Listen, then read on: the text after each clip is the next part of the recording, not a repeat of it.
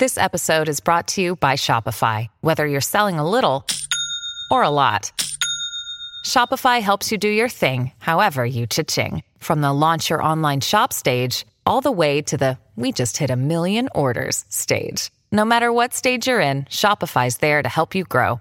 Sign up for a $1 per month trial period at shopify.com slash special offer, all lowercase. That's shopify.com slash special offer. Welcome to Voices of Experience, the official podcast of the National Speakers Association. I'm your host, technology strategist and futurist Crystal Washington. As we're tackling COVID 19, many of us are reorganizing and diversifying. In today's episode, Diversify with Physical Products, we'll discover how we can create additional revenue streams, even if they have nothing to do with our areas of expertise. Hope you're ready to have your mind opened. Let's go. On this segment of Voices of Experience, we have Julie Holmes, PSA Fellow. A little bit about Julie. She has invented over a dozen products, including phone apps like Wait for It Family Trivia Game, software, including SpeakerFlow CRM, and tech gadgets like Hey Mike. Her products are sold globally and generate over six figures in revenue each year, regardless of if, when, or where she speaks. Welcome to Voices of Experience, Julie. Thank you so much, Crystal. It's a huge honor to be with you. Well, can I just tell you how timely this topic is as we're talking about physical product creation at, at the height of COVID 19 when a lot of speakers are, are kind of scrambling, saying, okay, for those that only had one avenue of revenue, or even maybe they had multiple channels of revenue, many of us don't have physical products. So I'm, I'm really um, interested in asking you, you know, why should speakers consider creating physical products? Well, I think speakers are at heart entrepreneurs. I mean, that is what we all are. Speaking is what we do, but we are entrepreneurs by nature. Mm. And, uh, you know, many of us are solopreneurs as well. So we are creating our own businesses, and the same skills and attributes that serve speakers well in creating those businesses would serve them well to create products as well. We are creative, we see opportunities, we are inventing every single day, mm-hmm. oftentimes around our own content, but that's not that different from inventing products. Okay. And the really big reason is because when all of our revenue and all of our opportunity is tied to a particular market or a particular strand in the world, mm. all it takes is one upset and we are not diversified enough. So, this is a time to really be thinking about diversification mm-hmm. and making sure that your business can weather any storm. What's interesting about what you said, because you were talking about not having all of your income tied to one particular area. So, it sounds to me like that means that our physical products, you're not just talking about us packaging a talk on a on a disc or something downloadable or creating a workbook that that's not the kind of physical product we're really talking about here Nope, not for me. I am always looking for new, clever ideas to take out into the market. Sometimes they do complement my contact. Uh, you know, I speak on innovation and technology. So, of course, when I make a tech product, that's awesome, right? I can talk about that in my presentations. But truly, you know, when you think about diversification, creating another branch off of your existing topic, like a digital workbook, like an e course, isn't really diversified enough. Mm. So, so, some, some of us think everybody to think farther than that and how they can reach even more. So some of us think we're diversified, but it sounds like if it's all tied to this one area, that really isn't going to carry us through a down market if that that one area is torpedoed. Absolutely. Well, I mean, most of us fall under that same kind of umbrella, right? We're in that training, coaching, and speaking space. And if all of our products fall under that same budget line item, and that budget line item is uh, not going very well for organizations, then we are going to struggle. Whereas if we've got different products that serve different needs and honestly in different markets, like I've been amazed by some of the different industries that our products, our physical products that have been created. Mm-hmm. I've been surprised at some of the industries I, you know, they have found their way into. You know, I mean, I just had an email this morning um, asking if we would partner with a company to take Hey Mike to mm-hmm. deaf and hard of hearing students. Oh, wow. That's a completely different market. So, wow. you know, it just goes to prove that, you know, we want to make sure that we are reaching a huge range of people all the time. Okay. So the digital products don't have to complement necessarily complement our current offerings. So many of us are listening to you right now and we feel convicted, Julie. We're like, oh man, you know, I, I really need some of this Julie Holmes magic. So what items should we consider if we're interested into getting into physical products? Many of us don't even know where to start. Yeah, I think that's a great question. It's funny, I probably have one conversation every week or every other week with a friend or a colleague from the NSA who has rung me up and said, "I've got an idea and I want to talk through it." And uh, and I think that's amazing. So first and foremost, the very first thing everybody has to do is just be observant. Mm. I have no doubt that every single person listening to this podcast has at one time or another said, Oh man, I had that idea. I had that idea three years ago. I should have taken that to market. And the challenge is yes, you should have. You should have taken it to market. Mm. So, First of all, quick and easy, get a notebook and just start writing down every single ugh that you experience. It's one of the things I talk about in my keynote is this idea of ugh is that moment where we feel frustration. Oh, I can't believe this doesn't do what I need it to do. Right. That is a moment of inventor and innovation waiting to happen. Hmm. Once you've got that, it's about figuring out how complex you really need it to be. One of the first things I do with anybody who brings me up to talk about inventions, and I love to talk about them, so by all means, drop me a note, is scale it back what is the simplest, cheapest form of solution that you could create for that problem before you ever go out and talk about manufacturing anything, before you ever go out and talk about partnering with anybody? Like, what is that simple, plug and play, quick and easy fix for something that you could test? I have dozens of prototypes, many of which have never seen the light of day. Okay. because we try things out and we see if the market will bear it. The other thing is that we rarely bring products to market alone. Okay. In fact, I've never brought a product to market alone. Okay. So I partner on all of my products in one way or another. Take, for example, a, an iPhone game. Mm-hmm. I hired developers to create that game for me. Mm-hmm. So my role in that project was to make sure that I knew exactly what I wanted that experience to look like and to be clear about documenting that. Mm-hmm.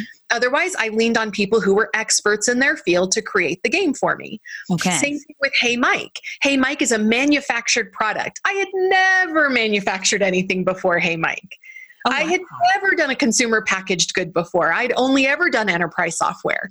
And so we partnered with um, a friend of a friend of a friend, right? Somebody in our network who specializes in helping people take products that they've created mm-hmm. to manufacturers in China and mm-hmm. helping them be manufactured and packaged and produced. And he helped us do all of that. Okay. Same thing with SpeakerFlow CRM, right? There's another example. I created a CRM, but I didn't want to take that to market myself because I mostly create. I don't necessarily like to take everything to market myself. I mm-hmm. partnered with an amazing team of people at SpeakerFlow and now that's out in the world and I'm I'm just a resource for them. Okay. Now, you know, as I'm listening to you, I know that we're thinking, okay, this sounds great. We need prototypes, we need partners.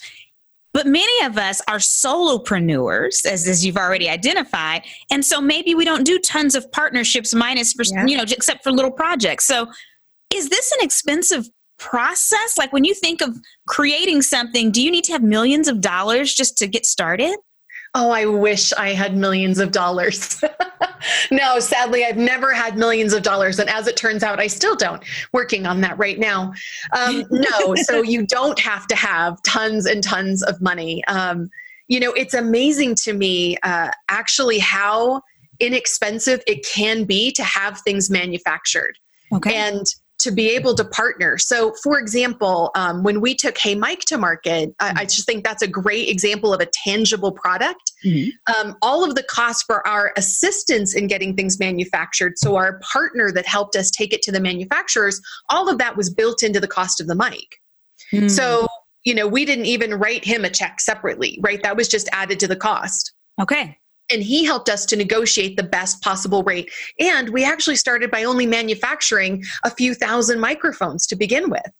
So you don't have to go out and manufacture a billion of anything in order to take it to market. Plus, if you look at, you know, think of a great invention, you could spend a ton of time on Etsy. Mm-hmm. I mean, Etsy is a great example of how people are taking micro inventions, mm-hmm. Micro products, and releasing them. Oh. So, not only do you have that as an option, of course, you have things like Kickstarter and Indiegogo, and you have other solutions where if you've got a great idea, Never let money be the thing that's holding you back. It is amazing what you can do with ingenuity and a little bit of perspiration and inspiration and dedication to make it happen. So let's say that someone's listening to us right now, Julie, and they're like, I got it. I have this idea. You know, it, it, came to me recently. I've done a little research. No one else has it. What are their next steps? So the next steps is I've actually um, you're going to give out a great handout that I've put together, um, and on the back of that handout, I guess it's two pages. So on one side of the handout are a series of what I call my crazy ideas double checklist. Okay. So I have a lot of crazy ideas, um, and anybody who knows me will will attest to that. I've got more ideas than I know what to do with but I take every single one of them through a series of questions. Okay. And these questions really stem from making sure that there is an opportunity. Hmm. That is the number one mistake that I see inventors make all the time is they'll be like this is a great idea and they get so married to that idea and they're so affectionate and they love that idea nobody wants to call their own baby ugly. I was i was just about to say they don't know their baby's ugly I know, and somebody's going to have to break it to them. Oh. So it's better if they are asking themselves their own questions, right? They need to put that baby's picture through like a through like an image detector and determine how ugly that baby is. oh no, it came up with a match for a chimp or or, or something. Exactly, exactly. Yeah, I remember my husband and I when we were dating did one of those things where it morphs your images, and yes. it was horrifying. Luckily, we adopted our kids, so you know we we mm, we circumvented that. But uh, it's about making sure that there's evidence for the need. Okay. And it's like, what is the evidence that there's need? What are they doing today? Whatever this problem is that you think your new great idea is going to solve, mm-hmm. people are solving it today somehow. Okay. So, what are they doing today? And, you know, are they happy with that? Are they unhappy? Are you going to have to educate them about the problem? If you have to convince them there's a problem, that's not going to, that's going to take a lot of time and a lot of money. Mm. Honestly, the biggest expense and challenge when it comes to bringing some great product to market mm-hmm. is that it is a new business.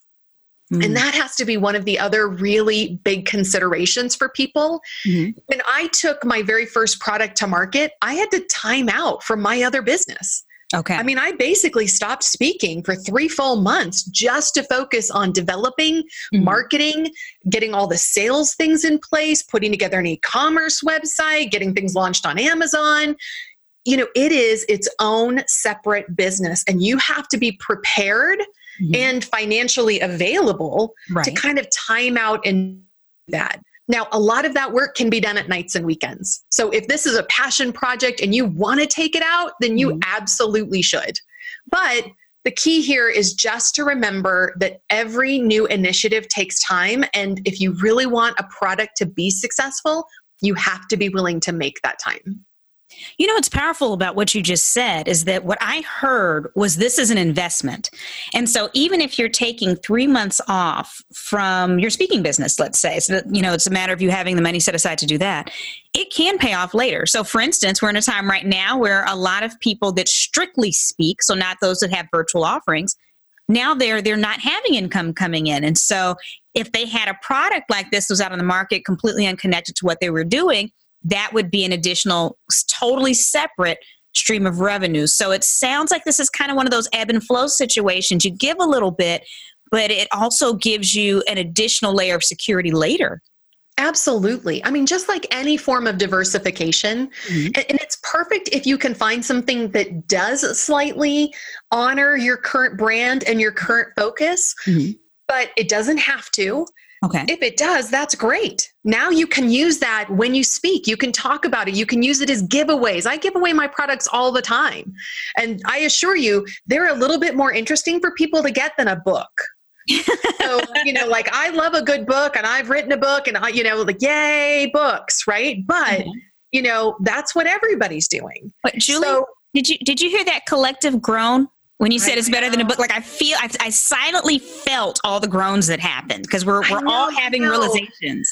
It's hard right? It's hard but people want to feel like they're getting something that is special and i'll tell you right. what else i found so interesting our audiences first our audiences are amazed by speakers in general for all kinds of reasons. They're amazed because we would be willing to stand up on a stage in the first place and speak at all. They're also they're amazed by our our creative thinking and the way that we frame our ideas. And and that's why they love to see speakers and they love to be engaged with speakers. But you mm-hmm. take that up a real notch when you tell them you're an inventor mm-hmm. and that mm-hmm. you are creating products and they it's amazing to me like because it took me years to call myself an inventor it took me years to use that name even after i had invented and launched a product wow because I just thought, I don't know, inventors are some special breed of person. Who knew? Yes. That's that's in a lab coat and yes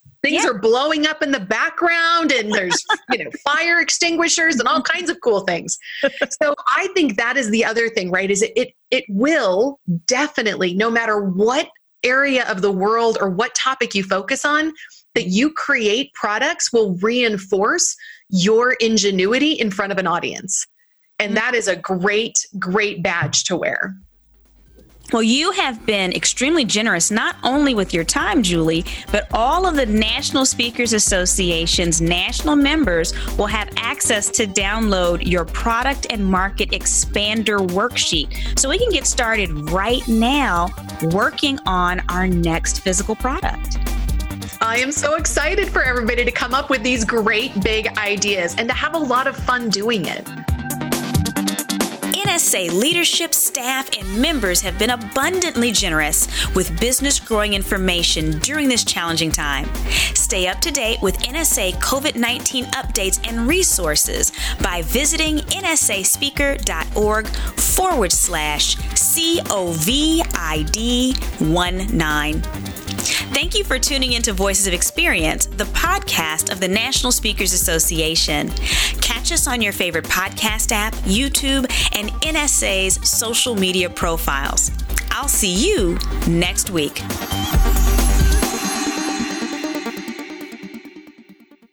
This podcast is a part of the C Suite Radio Network.